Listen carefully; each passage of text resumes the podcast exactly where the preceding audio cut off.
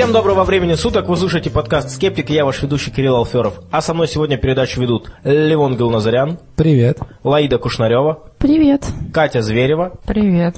Евгений Брик Привет. и у нас сегодня в гостях Игорь Тирский. Привет. Подкаст создан обществом скептиков. Кроме этого подкаста мы также проводим регулярные встречи в Москве. Каждую вторую неделю в антикафе «Зеленая дверь». Обязательно приходите. И хотелось бы начать нашу передачу с того, чтобы немножко прокомментировать комментарии, которые мы получаем от слушателей, а касаемо того, что в последнее время мы в подкастах вроде как поднимаем очень много религиозных тем и очень мало поднимаем эзотерических тем. И я думаю, что мы и сегодня будем говорить на какие-то религиозные темы. А Я здесь хот- хотел бы сделать такую небольшую ремарку, которая касается того, что, в принципе, ориентируясь на те сообщества, которые есть на Западе, получается четкое разделение. Вот эти люди говорят про атеизм, значит, они там некое там общество атеистов, а эти люди говорят только про инопланетян и про привидения, а они как бы некое общество скептиков. И вот такое разделение складывается. А, Я бы хотел подчеркнуть, что у нас такого сейчас нет. То есть мы считаем, что вот как вот наше сообщество сложится, какой оно выберет э, интерес и ка- какие предметы разбирать, время покажет. Мы стараемся на самом деле, скажем так, мы специальный какой-то упор на религиозные вопросы не делаем. Мы просто разбираем то, что нам интересно, то, что оказывается, ну, скажем так, в медийном пространстве, в публичном. Так получилось, что сейчас очень много религиозных вопросов, которые возникают, и гораздо меньше сейчас движения New Age, тем более то, которое попадает в новости. Но, тем не менее, мы все равно регулярно рассматриваем, и мне кажется, если посчитать, на самом деле числа будут довольно такими, то есть э, близкими. Э, И эзотерика, и религия. Э, Так что вот такие дела. Посмотрим, посмотрим, получится ли у нашего общества какая-то конкретная специализация, или, может быть, мы будем говорить и о том, и о том. Как мы говорили э, где-то два вот выпуска назад, что э, с нашей точки зрения все-таки в Рунете какая-то, например, та же атеистическая аргументация, она, э, к нашему сожалению, сводится в основном к антиклерикализму. То есть это некая такая политическая риторика, мало говорящая, что о том, а почему не нужно верить, э, там, что такое скептицизм, что такое наука, почему вот э, человек может, э, поразмышляв, не поверить. То есть предполагается, что только нужно рассуждать про права человека и прочие, прочие, прочие вещи. Поэтому в любом случае это мы считаем вакуум, и в том числе говорим об этом. И если вы обратите внимание, в наших передачах мы редко как раз обсуждаем какие-то такие вот правовые вопросы, мы в основном ос- рассуждаем вот почему кто-то верит, что, что мы считаем с точки зрения теории познания на эту тему, ну и так далее. Сегодня у нас 7 марта 2014 года, и Катя нам расскажет о том, что же произошло в этот день. В этот день, в 1997 году, в прессе прошло объявление о том, что аж 7 месяцев назад родилась всем известная овечка Долли. Э, Интересно сам факт, что об этом объявили не сразу, а через целых 7 месяцев.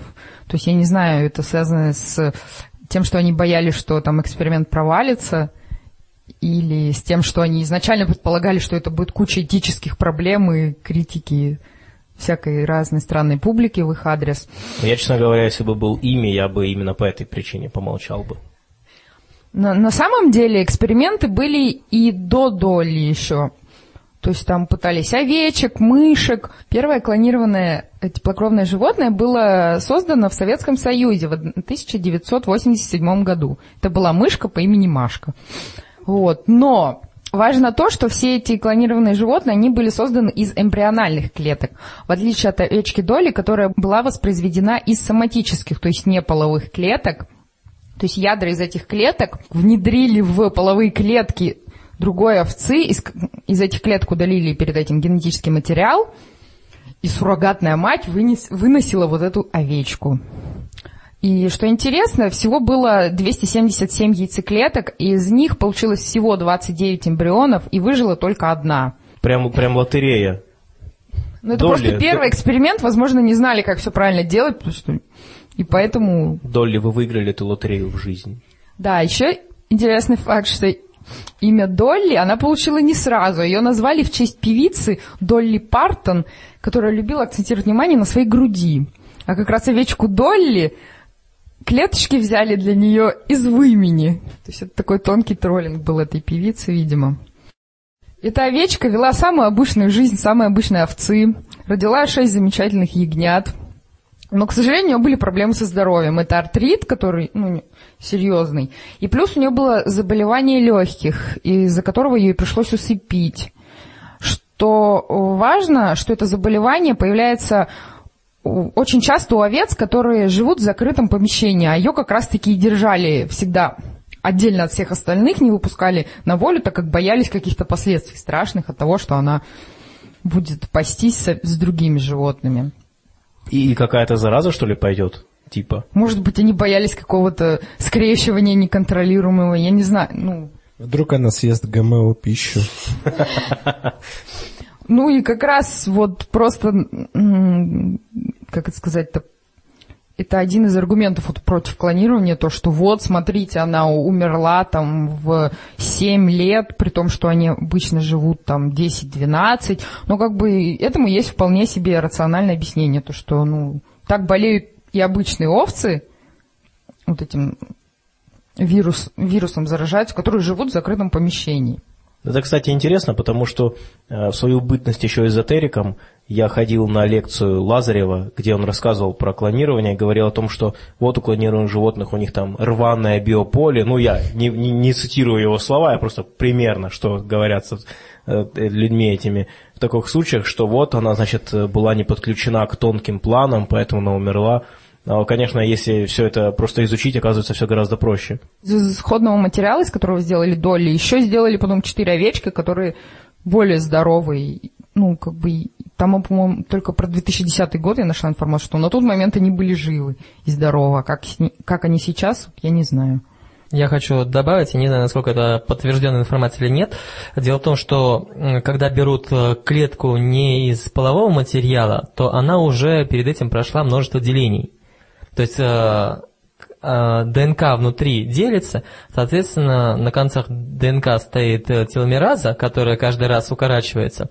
Вот, возможно, по этой причине использование вот этих ДНК лишенных уже своих концевых а, окончаний, вызвало вот эти старческие болезни. Ну да, и вот противники, это, ну не противники, а как их назвать, критики, вот, критики вот этого эксперимента, они тоже вот про теломеры говорят, что, скорее всего, вот это является причиной. Но, судя по вот следующим овечкам и не только по овечкам, потом там уже клонировали собак, кошек, лошадей, Клонирование дает огромные возможности для восстановления популяции там, вымирающих видов, для воспроизводства каких-то трансгенных видов. Сейчас некоторые ученые пытаются восстановить какие-то вымершие виды. Например, в Испании попытались восстановить популяцию, вернее, вид коз, который называется пиренейский козерог, но, к сожалению, там родилось животное, какими-то проблемами с легкими, то есть он умер совсем рано. И там вот есть ученый, о котором недавно прошла новость, Хван Усук, тот самый, который объявил о создании клонированных стволовых клеток человека и клонировании собаки там, а потом оказалось, что это все подстава.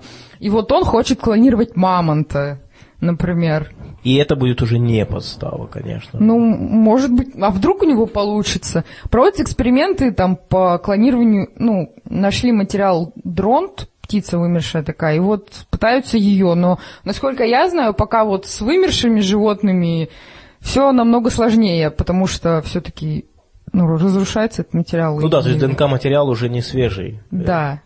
Ну и, соответственно, клонирование вызывает большой резонанс в обществе. Одни говорят, что это как создать Еву из ребра Адама, другие говорят, что это Франкенштейн, ну, опыты доктора Франкенштейна, которые навредят всему человеческому роду. Там религиозные люди говорят, что это все против Бога, потому что мы лезем в его область деятельности, скажем так, и создаем сами людей то, что мы не имеем права делать. Также критика более научная была, что э, невысокая эффективность, так как там всего из 277 получился, получилась одна овечка, и мало экспериментов было, но со временем опыт накапливается, теперь вот, ну, как бы, научная критика уже отходит, потому что все-таки успехов в клонировании больше, чем провалов. Ну и плюс самый сложный этический вопрос – это клонирование человека. Наверное, этого больше всего боятся религиозные там и эзотерические всякие персонажи. Ну, скажем, так, что даже не будучи религиозным человеком или там эзотерическим, все равно, конечно, это так ну, большой шаг, конечно, и, но с точки зрения, ну, вот моральной какой-то этики, я вот сходу, например, даже вот не знаю, какие вопросы, если не религиозные. То есть не до конца. Не религиозные Если не религиозные вопросы, э, то есть если клонирование удачное, то тогда я не вижу никаких проблем. Ну, человек, какая разница, как он родился? Если это Ну, будет это да. фун- полностью функциональный человек, разницы, может быть, мне кажется, нет. Но такая, когда он вырастет, он спросит, а мои родители, почему не так, почему не такой, как все? Нет, так То если... мы а, каждый да. это спрашивает, когда вырастает. Не-не-не, я имею в виду, если все будет нормально, то есть, грубо говоря, если он вырастет в обычного функционального человека, то он уже не скажет, что я не такой, как все. Ну, какая разница, Ну, то, что он будет известен, да. Если он спросит, какие у него родители, ну, во-первых, вот, например, если овечка Доли, ее все равно вынашивали, соответственно, можно хотя бы сказать будет, что вот твоя мама. Вот. Хотя бы, как минимум, хотя бы условно. Я бы впал в депрессию. Одно дело их просто нет, а другое. А тем более родители это не тот, кто родил, а тот, кто воспитал. А Друзья, ну вы сегодня были на интересном мероприятии. В Москве не настолько часто проходят научно-популярные лекции, и поэтому всегда хочется рассказать об этом, тем более, когда лекции интересные. Вот, хотелось бы услышать ваши слова, вы там побывали. Э, Сегодня мы в количестве четырех человек побывали в Институте проблем экологии и эволюции РАН, который у нас находится в Москве на Ленинском проспекте. Там для нас выступал э, Армен Яковлевич Мулкиджанян, э, который рассказал крайне интересную лекцию о э, происхождении жизни на Земле и других очень сложных биологических вопросах, которые я почти полностью не понял. Так это была научно-популярная лекция или Э, все-таки Это была достаточно узкоспециализированная лекция. научно-научно-популярная лекция. Она была, скажем так, популярна среди узких специалистов. Ух. Там э, с нами рядом сидел Марков все это время, поэтому уже было интересно. как бы. У него тоже возникали вопросы. Но я так понимаю, речь шла о том, чтобы рассказать о том, какие есть современные теории возникновения жизни и в каких они отношениях друг с другом. Автор изложил э, одну из теорий, которой он сам придерживается, и над которой, э, насколько мы поняли, проделал он со своей группой достаточно большую работу по изучению этого вопроса. Было достаточно интересно даже э, не, даже не, э, как сказать, с точки зрения не специалиста, все равно было интересно узнать, что есть общий предок у всех э, организмов, Все мы произошли от лукавого. Да, точ- точнее от, от Луки. Да? Лука это Last Universal Common Ancestor. Лука. Собственно, благодаря сравнительной геномике ученые идентифицировали набор из 60, примерно 60 белков, которые имеются у всех клеточных организмов. И, соответственно, предположили, что раз у нас есть одинаковый набор, то, соответственно, есть общий предок. Вот это и есть тот самый Лука. Вот. И дальше он рассказывал о в теориях, он о разных вообще теориях рассказывал происхождение жизни на Земле. Начал он с того, что ну, вот он считает, что жизнь в океане не могла возникнуть, так же, как в черных курильщиках или там при бойных зонах, потому что ну, вот, э, одна, из, одна из причин, что в морской воде больше ионов натрия, чем калия, а в клетках живых организмов наоборот. И, соответственно, для того, чтобы, вернее, современные организмы, которые живут в морской воде, у них есть мембрана плотная, которая защищает их от поступления лишних веществ, и плюс есть так называемые помпы, которые позволяют откачивать лишний натрий из клеток. То есть, со- соответственно, изначально э, такой сложной системы быть не могло. И он, он предполагает, что значит организмы должны были формироваться в таких условиях, что внутренний состав там, цитоплазмы должен был примерно совпадать с составом окружающей среды. Ну и, соответственно, так как он не совпадает, соответственно, это было где-то в другом месте. И они предполагают, что это были так называемые геотермальные поля, А вот хотелось бы дополнить по поводу того, что жизнь из океана. Вот он сказал, почему все думают так, потому что животные э, появились в океане, и состав крови и плазмы животных, он совпадает со составом морской воды. И поэтому из этого мнения пошло, что жизнь появилась в океане. То есть немножко переврали эту тему, и все думают, что жизнь пошла из океана, на самом деле пошли из океана, пошла из океана не жизнь, а животные пошли. Это правда. А, к сожалению, сейчас э, очень многие путают этот, этот момент. Это очень важный момент. А, а что значит, в смысле, не жизнь, а животные? А, ну, то есть жизнь сама первоначальная э, зародилась не в океане, так как условий не было. А вот уже животные, когда они добрались до океана, вот с этих э, самых геотермальных источников через пресную воду э, добрались до океана, и там уже появились животные. То есть там они уже были приспособлены к э, соотношению натрия и Просто калия. первый организм это не животное, а какие-то скопления каких-то там РНК или каких-то нуклеотидов, Белки, ДНК белков. плюс РНК. ДНК даже не было. Ну, Да, возможно. Позже. РНК плюс белки. Итак, вернемся к геотермам. Так называемые геотермальные поля, которые есть, например, у нас на Камчатке. И ученых вообще возникли вопросы в связи с тем, что сейчас в этих геотермальных источниках очень низкий уровень pH, то есть они э, безумно сильно закислены. Но дело в том, что там выделяется сероводород. Сероводород при контакте с кислородом, он превращается в серную кислоту, которая убивает все и вся, что там есть. Но на древней Земле кислорода не было свободного. Ну, по крайней мере, так много. Вот. И, соответственно, pH тех геотерм был почти нейтральным, что идеально подходит для зарождения жизни. Соответственно, плюс там была не грязь, как сейчас, а такая пористая кремниевая структура, ну, на которой очень удачно располагаться там вот этим всяким первым клеточкам. Я, я вот я вот прям, прям ну, представляю себе эту картину, сидит креационист такой, и у него вот прям на кончике языка так верится вопрос, откуда вы все это знаете, откуда вы все это знаете? А мы смотрим на него, а у нас верится вопрос на кончике языка, откуда вы это все знаете? Собственно, жизнь – это, как он сказал, взаимодействие ДНК, РНК и белков. И он там показывал функции, которые могут выполнять ДНК, РНК и белки, и получается, что РНК может выполнять все функции, свойственные другим, другим соединениям. И, соответственно, есть такая теория мира РНК, что До ДНК в основном носителем информации выступал РНК. получается не только носителем информации, Ну, они и структурно всем подряд, могут да. быть элементом. То есть жизнь началась, грубо говоря, с РНК. Вот еще одна интересная мысль о том, что не вода это жизнь, а в воде, э, например, полинуклеотиды, они плохо образуются, то есть оно мешает образованию полинуклеотидов. Но есть такое вещество, которое называется формамид. Вот.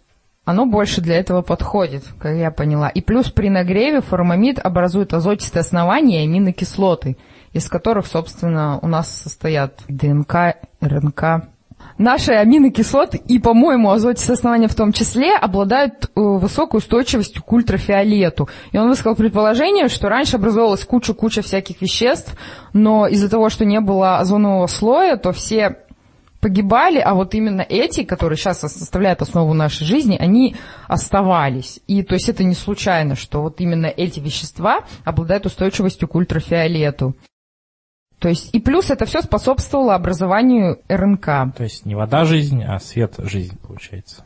Да, тут нужно еще добавить, что температура кипения формамида 200 градусов, а это означает, что несмотря на то, что его концентрации очень маленькие, он все равно может присутствовать, например, вот в различных кипящих, постоянно кипящих там болотах, и это первый вариант его присутствия. И второй вариант – это присутствие в пустыне, где э, постоянно осадки испаряются, вода испаряется, а формамид из-за своей высокой температуры кипения он э, накапливается. Ну, в связи с этим еще возникла теория возникновения жизни э, в засушливых местах, да, например, в долине смерти. Жизнь появилась в долине смерти.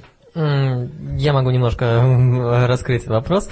Там имелось в виду не просто в засушливых, а в пересыхающих местах. То есть, где периодически вода появляется, а потом высыхает. Получается, что вот эти вот консерватные капли могут постепенно получить, благодаря высыханию, какие-то пленки из а, молекул, то есть образуются первые клеточные стенки. Вот, и даже проводились опыты, когда вот эти вот консерватные капли в э, чередующихся периодах увлажнения и высыхания э, сначала вытягивались, а потом даже происходило их деление. Да, еще э, вот эти периоды увлажнения и высыхания интересны тем, что они, как сказать, увеличивают вероятность синтеза полимеров, потому что, насколько я понял из лекции, вот эти полимеры, э, которые содержатся ну, в организмах, они при синтезе вы- выделяют воду, а при попадании в воду они обратно распадаются. И вот это вот чередование отсутствия и наличия влаги, оно позволяет, ну, оно повышает вероятность э, случайного синтеза сложных полимеров.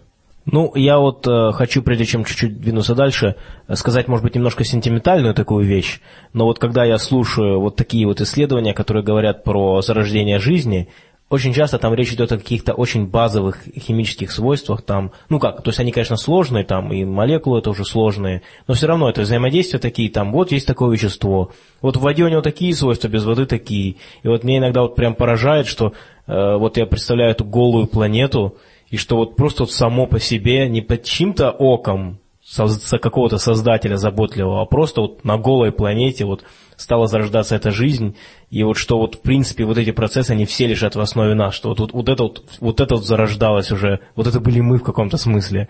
Э, И, конечно, мне кажется, что это по-своему очень романтичная мысль. Друзья, но я так понимаю, что не все присутствующие на лекции были полностью согласны с э, лектором. К сожалению, лектор а, обошел стороной возможность возникновения жизни а, в космосе, кроме Марса. То есть про Марс он рассказал, что на Марсе древнем примерно 4 миллиарда лет назад были такие же условия, и даже были геотермальные источники, а, так как там вулканизм был, и там могла быть, а, могла образовываться жизнь, но а, проблема существует доставки этой жизни. То есть, э, чтобы доставить эту экосистему всю, э, вз- взаимодействующую э, между собой, ну, нужно преодолеть ну, большое пространство. Это, во-первых, излучение, космические лучи, э, во-вто- во-вторых, э, температура высокая будет при вхождении в слои атмосферы.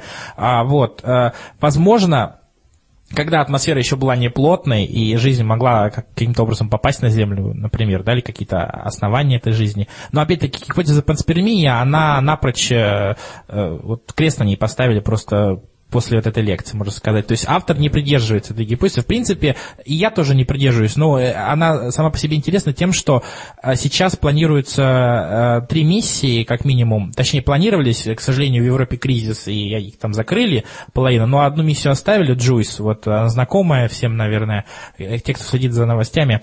Это миссия на спутники планет-гигантов, такие как Энцелад, э, Ганимед, Европу. Ну, Джуйс на Ганимед и Европу, потому что Джуйс юпитерианская миссия. Вот, возможно, условия на этих спутниках, э, на Ганимеде, Европе и на Энцеладе, Энцелад считается самым удачным местом, кроме Земли, соответственно, во- в, в Солнечной системе, где возможна жизнь. Это в одиннадцатом году на конференции, э, можно сказать, фокус поставили, то есть на Энцелад. То есть сказали, что вот э, это единственное место, куда нам стоит лететь и смотреть, что там, вероятно, есть жизнь. Потому что в выбросах Энцелада, э, в леден- в, э, Энцелад это что? Это вот такая вода, корка льда и, возможно, выбросы происходят. Вот в этих выбросах э, обнаружили вещества, которые оставляют основу жизни, соответственно, на Энцеладе возможность. Но так как на Энцеладе океан, то э, встает вопрос, почему тогда автор утверждает, что в океане жизнь не А может там зародиться. нашли жизнь? Там не нашли жизнь. Ну а почему бы ему не утверждать, что жизни в океане нет? Потому что, ну, я уже только что объясняла, почему Да, жизнь, да, да, скорее это всего, замечательно, не но возникла там в со- океане. А, Ну, понимаешь, одно дело есть вещества, ну и что есть вещества? Ну, должны быть помимо веществ еще условия подходящие. Условия. Потому что если мы вот все, что нужно для жизни, нальем просто в тазик, жизнь Возможно, там образуется. появится что-то. Скорее всего, А, нет. потому Опыты проводились, не возникло. Хорошо, но, во-первых, Энцелад это не Земля, сразу говорю, что там, во-первых, температура, магнитное поле и э, космическое излучение немножко другие, нежели на Земле. А, а во-вторых, возможно, содержание калия и натрия о том, о чем говорил автор, другое. И, возможно, а, такие условия в океане Энцеладовском могут создаться, что там возникнет жизнь. Но она будет другого характера. То есть она будет тоже жизнь, но она будет другого характера. Какого, мертвого? Нет, ну... Но имеется в виду, она не будет э, так же, как на Земле возникать. То есть, э, Ну, суть в том, что лекция была посвящена тому, как произошла жизнь. Да. Он занимается вопросами происхождения жизни. А если у него нет никаких данных про то, что творится на Энцеладе, как он сможет вот вывести А, э, он, идею а, о том, он- как он- произошла он, э, жизнь? щас. Поэтому, ну, нужно отсекать лишнее. Зачем ему это Не, лишнее? все Акама, конечно, это Он же не хорошо. сказал, что это все бред и, и фигня. Он, по-моему, сказал, что я как бы не в курсе. Можно возражение как раз по этому поводу? Э, После бомбардировки э, метеоритной э, 4,1 миллиарда лет назад умерло много форм жизни. Может быть, были и такие, которые возникли в других условиях, но мы об этом не знаем. Гипотетически. Скорее всего, ученые предполагают, что после бомбардировки выжили только бактерии археи, и их было больше. Вот. Он сказал, мы предполагаем, что это было так. то есть он предполагает этот вариант, но не предполагает существование а, жизни на Энцеладе, хотя в выбросах есть ос- осна- основа жизни. Та же самая, которую они ищут на Земле. То есть основа жизни там и там одинаковая. А что там нашли в выбросах? ну, я не буду сейчас перечислять, потому что я не помню. А, да, то есть э, те вещества, которые, в принципе, и для, для жизни на Земле, то есть э, азот, что нам у нас, углерод, СО2 там, по-моему, есть, что там еще нужно, э, я гадать сейчас не буду. Вот, СО2 калий, не углерод. фигурировал в лекции Углерод. как необходимое вещество для возникновения Ну, в общем, какие-то элементы, которые э, есть на Земле для возникновения жизни, они есть и на Энцеладе, поэтому туда и миссию-то отправляют. То есть НАСА, хотя он обвинил НАСА в том, что они просто тратят деньги на, большие деньги на такие проекты, которые, в принципе, не несут никакой отдачи. То есть вот он, он э, даже обвинил в этом э, команду Curiosity, на которую 2,5 миллиарда долларов потратили, в том, что они э, якобы ищут жизнь по каким-то трем маркерам, но э, по всем этим трем вероятность жизни, э, ну, най- найти жизнь вряд ли удастся. Хотя в январе по работам Cu- Curiosity, э, по, по миссии Curiosity в январе вышла ра- работа, которая подтверждает, что на Марсе такие же условия были в прошлом, как и на Земле. Почему, если даже на Марсе такие же условия были? Какие такие? Ну, например, там а- а- оксиды э, соли молибдена, да, по-моему, соли были или оксиды? Оксиды. Оксиды, оксиды молибдена и барат. э, Окислен... Или окислен. Окисленный Ну, молибден, да, еще и барат был, и отложения на минералах были. То есть, возможно, такие же условия там. Возможно.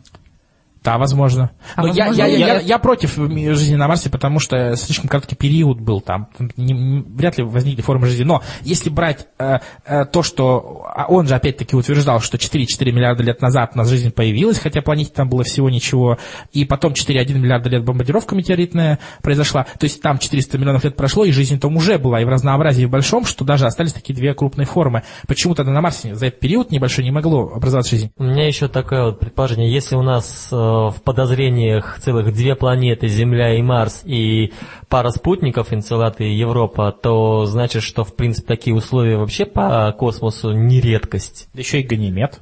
По поводу долины смерти, я немножко не так поняла, как Женя эту теорию. Мне показалось, что это именно возникало в пустыне, где вода постоянно просто испарялась, и не было скачков влажности, и, соответственно, вода испарялась, а осаждался только формамид, который накапливался, постепенно накапливался. И плюс, я не знаю, легитимно ли говорить про консерватные капли, ну, по-моему, связано было как раз с теорией про первичный бульон, опаренное, ну и так далее. И плюс там еще, например, говорилось против этой теории, что известна единственная каталитическая, автокаталитическая реакция, то есть которая по сути запускает сама себя, как я понимаю, образование С4, С6 сахаров. В таких условиях без барата, она будет карамелизоваться. И, соответственно, никакой жизни там появиться не могла.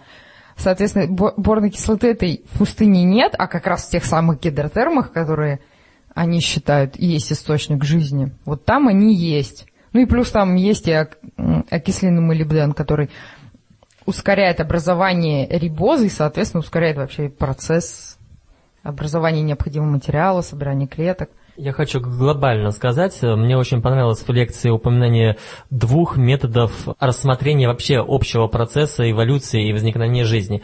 Один сверху вниз, когда мы сравниваем разные классы, это эукариоты, прокариоты, смотрим их состав и пытаемся на основе этого а, выделить, какая была внешняя среда для них, потому что упоминается то, что среда внешняя была сходная с тем, что у клеток внутри сейчас. И также подход снизу вверх, когда мы пытаемся с помощью различных физических процессов, влияющих на формамид, получить различные органические соединения. И вот оба этих процесса идут навстречу друг другу, но пока еще они не пересеклись. То есть мы полностью не восстановили весь цикл. Не цикл, а всю линейку. А я вот в прошлый раз рассказывал про механические аккумуляторы, и по странному стечению обстоятельств на лекции это тоже упомянулось. Оказывается, внутри клетки тоже есть механический аккумулятор, который похож на белковую пружину, и вот эта вот пружина в состоянии натяжения запасает небольшое количество энергии, необходимое для внутренних химических процессов в этой клетке. Кстати, лектор в самом конце сказал, что еще Дарвин предположил, что жизнь, скорее всего, зародилась там была приведена цитата, что в небольшом теплом пруду с аммонийными солями, другими какими-то веществами. Электричество. Дарвин просто сделал свое, а генетика сделала свое. Ну, Дарвин, нельзя говорить, Дарвин... что Дарвин не прав, Дарвин говорил много глупостей. Катя просто дарвинистка, поэтому, Я не к сожалению... Это... Такого нет вообще. Нет, вообще есть понятие. Ну, вообще ну, дарвинист. Дарвинист это человек, есть. дарвинист это человек, который является поклонником Дарвина. Чарльза. Лично, да, да, лично Чарльза Дарвина. Вот, к сожалению, Дарвин не знал о генетике ничего, но то, что он предположил, возможно, каким-то образом а вот эти генетические изменения, изменения видов, то есть а, внешние изменения, они просто совпали так хорошо, что вот. значит совпали? Он сделал это на основе наблюдений, сделал на, какие-то выводы. Наблюдей... А в вопросах генетики он допускал как в раз его... ошибки, потому что у него не, было. А в его книге вообще про эволюцию ничего не было. Там немножко было не, не о том. Вот. Происхождение там... видов. Ну да, то есть там не было самой эволюции это с точки зрения как генетики, как сейчас. То есть сейчас ну генетика что? точно говорит, что эволюция... Вы просто отрицаете Дарвина с точки зрения современной науки. То же самое, что говорить, что Ньютон, он вообще Единственное, лох, что... не знал там Нет, теорию Нью... относительности. Ньютон как что... раз таки увидел а, частный случай общего как Дарвин увидел частный случай общего, скорее всего, потому что Дарвин, он увидел... Биология тут более, понимаешь, суть в чем, что физика, она изучает, грубо говоря, основы нашего мира. Химия чуть-чуть посложнее, а биология изучает сверхсложные структуры. Есть. И там очень сложно строить теории. И гораздо сложнее вот, вот так вот, как вот в физике Ньютона да. все разложить, что ну, потому что Ньютон и Дарвин, например, пересекаются чем? Что они на основании своих органов чувств, зрения, да, там, а, обоняния и прочего, сделали выводы. А э, как и Ньютон, как и э, Дарвин. А генетика это же уже не наши органы чувств, это уже приборы, исследования. Как мне кажется, здесь такой интересный, очень человеческий момент в науке, в том числе и в популяризации науки. Вот э, сейчас Креационисты, как правило, говорят, что вот, дарвинисты считают что, хотя мы понимаем, что в современной науке нет такого понятия, как теория Дарвина. Ну, то есть говорят синтетическая теория эволюции, э, там уже генетика, все такие дела. Но в науке по-прежнему имеет большое значение Личность. Личность, да. И даже не в науке, а просто в человеческом общении. И поэтому вот это вот, э, как сказать, вот эта фокусировка на том, кто сделал изначальное открытие, как мне кажется, очень часто мешает. Э, мешает в том числе вообще, в принципе, любому интеллектуальному дискурсу, потому что если вы послушаете там кого-нибудь, то есть, например, вот эта плеяда псевдофизиков, которые атакуют Эйнштейна, они, конечно, говорят о том, что там теория относительности неверна, но они очень часто говорят именно вот про Эйнштейна. И креационисты говорят именно вот про Дарвина. Они очень часто концентрируются на личности его. А вот дополню про Эйнштейна, на самом деле не Эйнштейн, как бы, а, нет, конечно, он точку поставил, но э, все э, вычисления, все базы математические были до него, и очень много э, Эйнштейн взял, например, у Лоренца преобразования лоренцевские, например, специальной теории относительности, максвелловские уравнения. То есть, э, если мы возьмем, э, вот, э, отделимся от личности Эйнштейна, то для нас будет куча теорий математических и куча э, формул, э, с которыми вот противники Эйнштейна ничего не могут поделать, потому что эти формулы используются по сей день всеми. А так же, как и э, взять вот статистическую теорию эволюции, которая была выдвинута несколькими людьми, но один там, конечно, был главный, но, по-моему, там было несколько человек на протяжении какого-то времени, то есть не, не в один день это выдвинули теорию. И, конечно же, с этим безусловно, сложнее поспорить, нежели поспорить с одним человеком. Вот как мне так кажется, что э, если рассматривать теорию относительно Эйнштейна, то очень хорошая параллель получается как мы периодически говорим в подкасте, раньше были ученые-одиночки, и это было неизбежная ну, проблема, как получается сейчас, что э, какие-то научные теории, ну, именные, скажем так, а ну, сейчас мы постепенно выходит, что отходим от этого раз работают коллективы ученые, даже сегодня были мы на лекции, там один человек рассказывал, но он постоянно апеллировал к каким-то другим ученым. То есть он сам, как я поняла, биофизик, но в команде еще биохимик, геохимик, биоинформатик, генетик, и то есть уже... То есть их теория, это не именная теория, получается. Ну, то есть современная наука отходит от этой темы. Но самое главное, что когда теория именная, то, мне кажется, здесь замыливается вот этот вот научный принцип. То есть, когда говорят, что, например, там теория относительности, у нас с Эйнштейном сильно ассоциируется.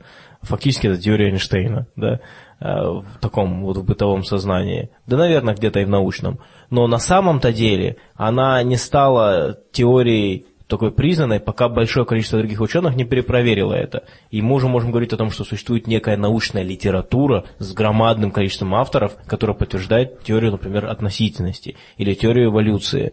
А в голове у людей по-прежнему вот это вот одно имя, и кажется, что сказал вот это Эйнштейн, и все. Ну, вы уже понимаете, что это бытовое сознание, с этим ничего не... Ну, ну как нет, с этим ничего как сказать, не это я бы сказал не, даже не бытовое, а это просто человеческий момент. Вот именно, а люди просто как раз вот, если брать бытовой план, они запоминают больше людей, люди не знают про синтетическую теорию эволюции, потому что у нее нет имени конкретного персонажа, красивой истории, связанной вот с этим. Они же запоминают не научную теорию, а вот эту вот всю шелуху, которая вокруг вертится.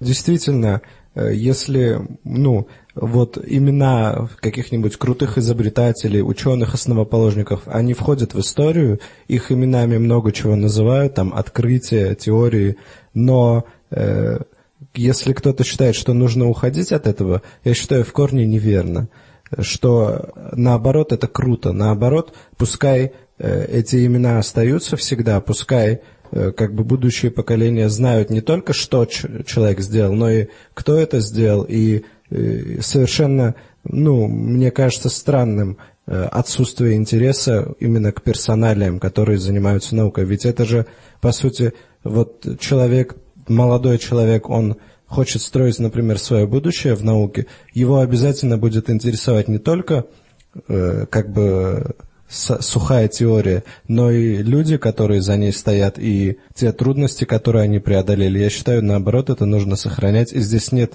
никакой бытовухи, мы как бы все люди, и э, такие же обычные люди делали науку до нас.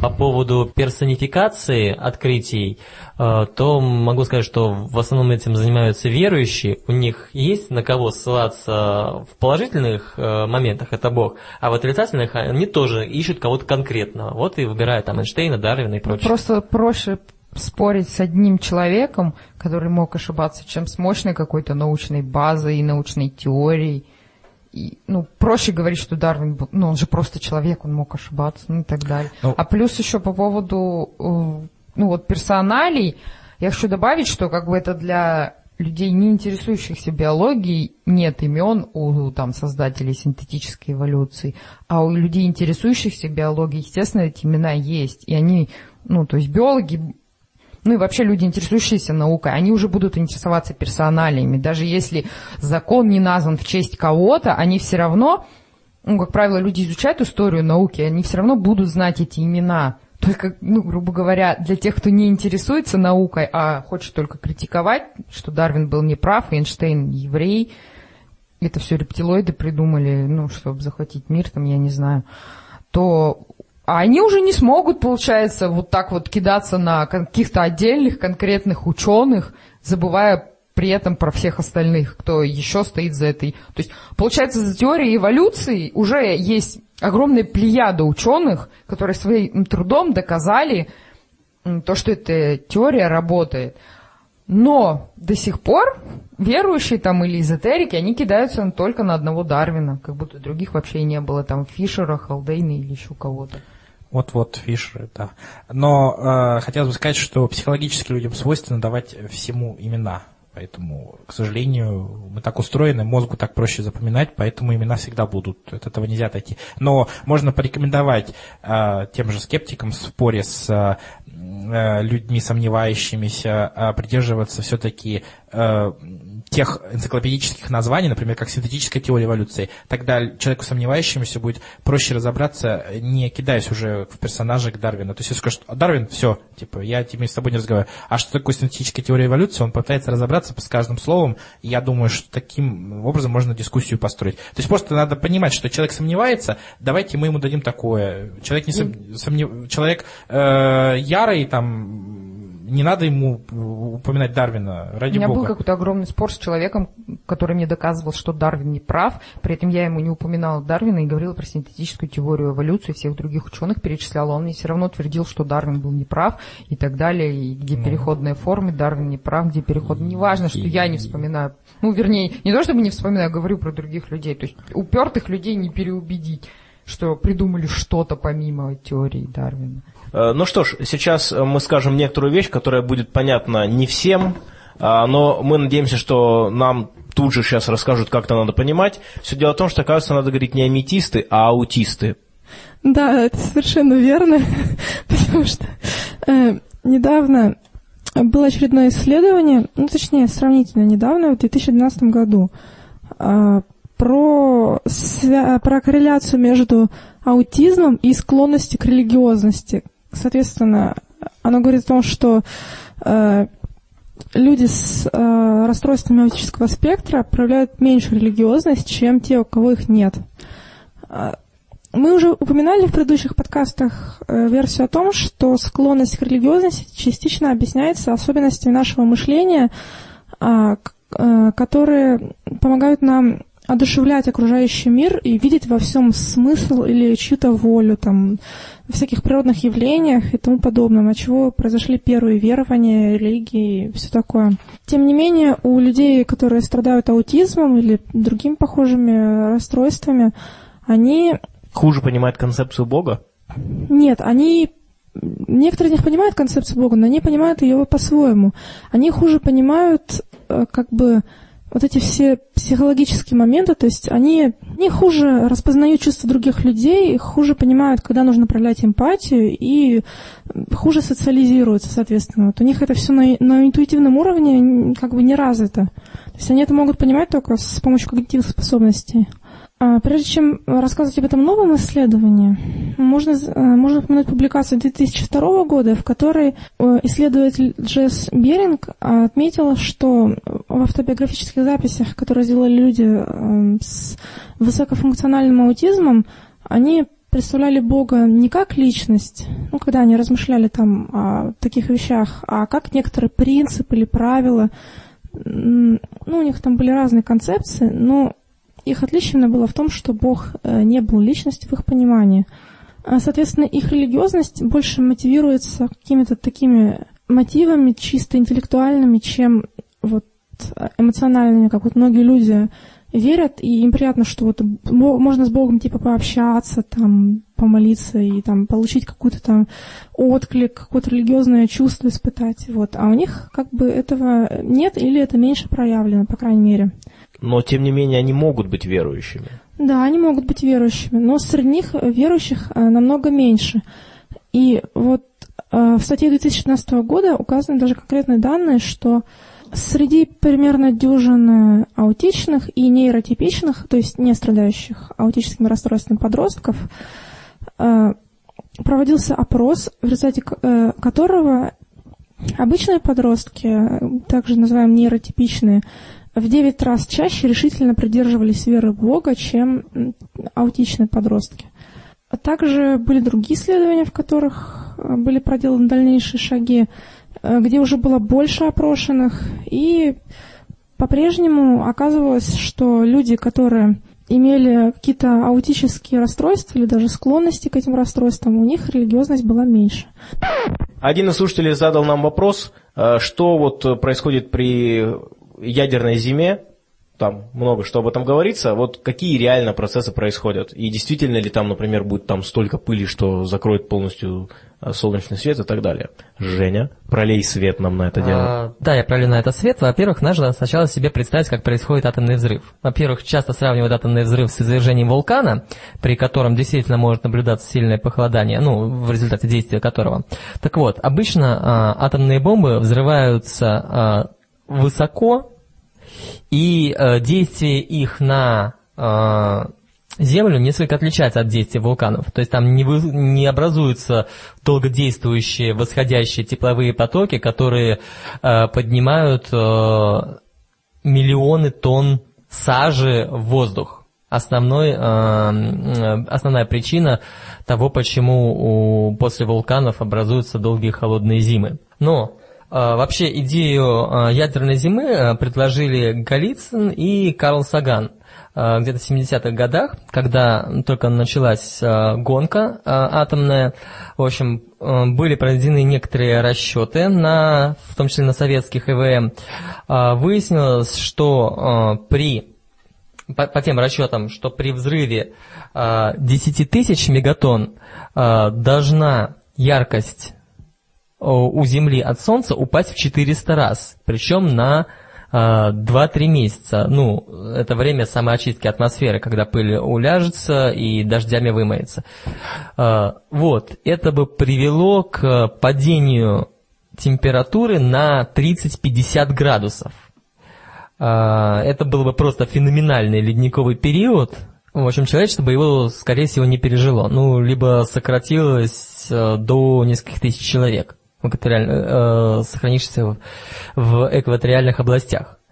А, но современные расчеты 2007-2008 года э, сделали переоценку, что, например, при э, взрыве ну, при э, вооруженном конфликте с использованием ядерного оружия где-то в 0,3% от всего запасенного, результат будет такой, что яркость солнца умнож... уменьшится на 40 раз, и продлится это где-то около месяца. То есть это вызовет э, охлаждение где-то градусов на 15-20.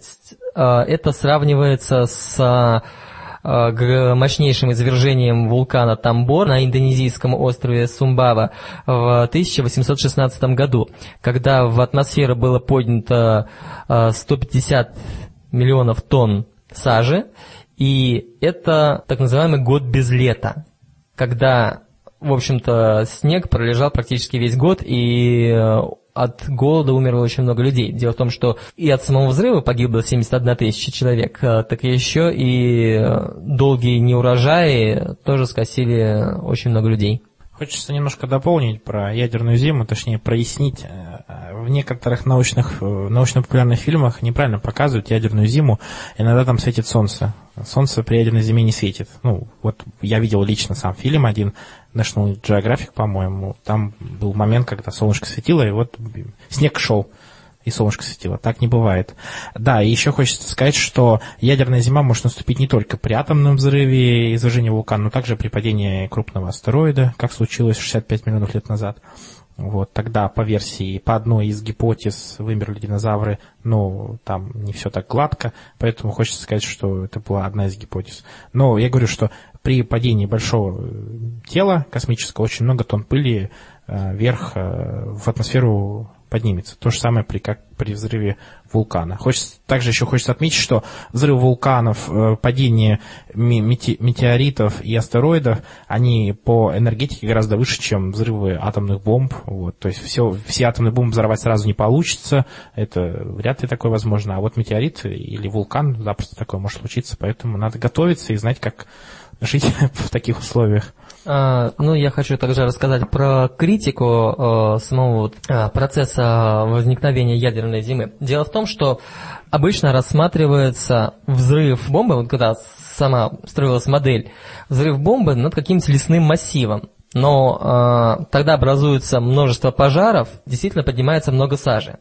Но, во-первых, сажа поднимается невысоко, не больше 10-20 километров, не в тропосферу, где она оказывает более сильное влияние. Во-вторых, э, обычно э, уничтожению подвергаются в случае ядерной войны не лесные массивы, а города, либо вообще целенаправленно базы. То есть это вот точечный удар, э, причем при взрыве над городом, во-первых, ударная волна идет не снизу вверх, как у вулканов, а сверху вниз, и она прибивает все вниз. Также, э, благодаря тому, что большинство городов сейчас не деревянные, а каменные, кирпично-бетонные, они погребают под своим слоем несгораемого материала то, что может сгореть. И поэтому пожары не такие мощные, как могли бы быть, если бы дома были просто деревянные, либо взрыв произошел в лесу.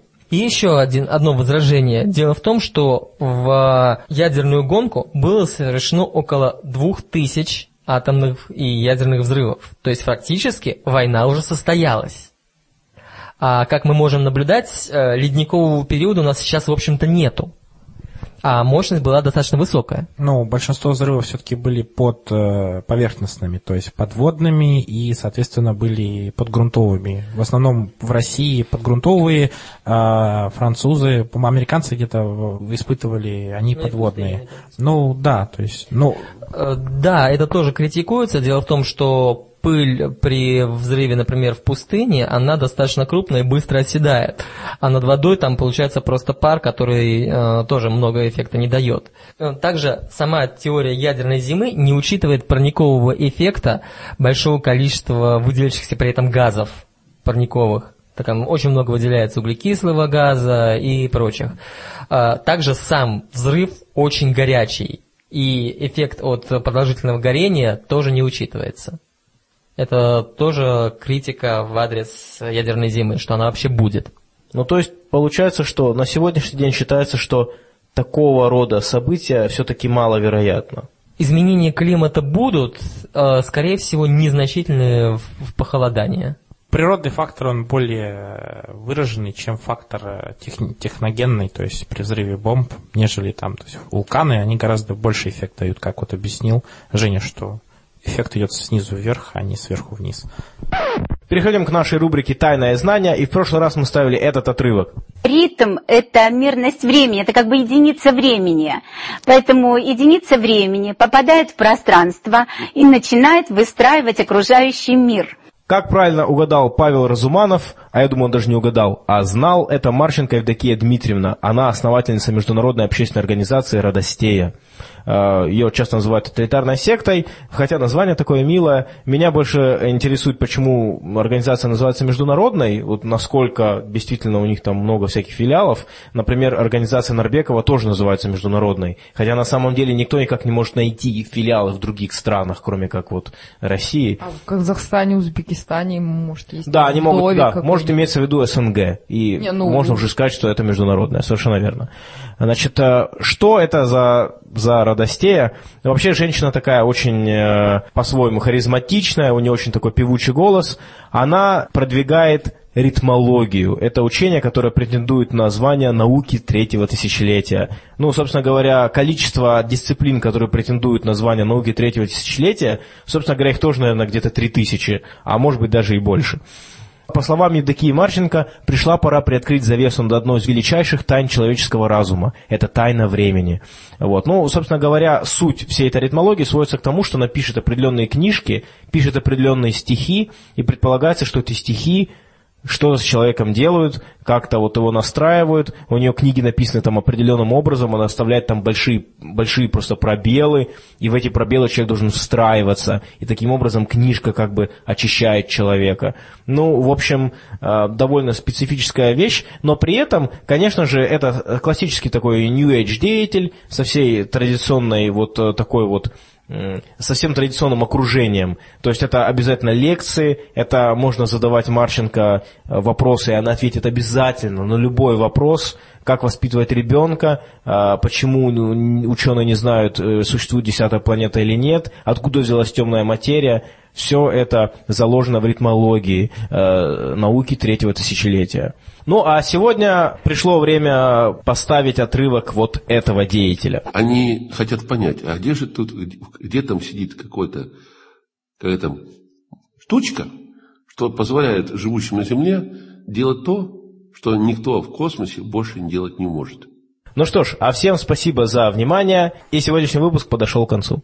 Всем пока. Подписывайтесь на наш канал, ставьте лайки, э, ходите на научно-популярные лекции, если вас туда пускают. Всего доброго. Пока-пока.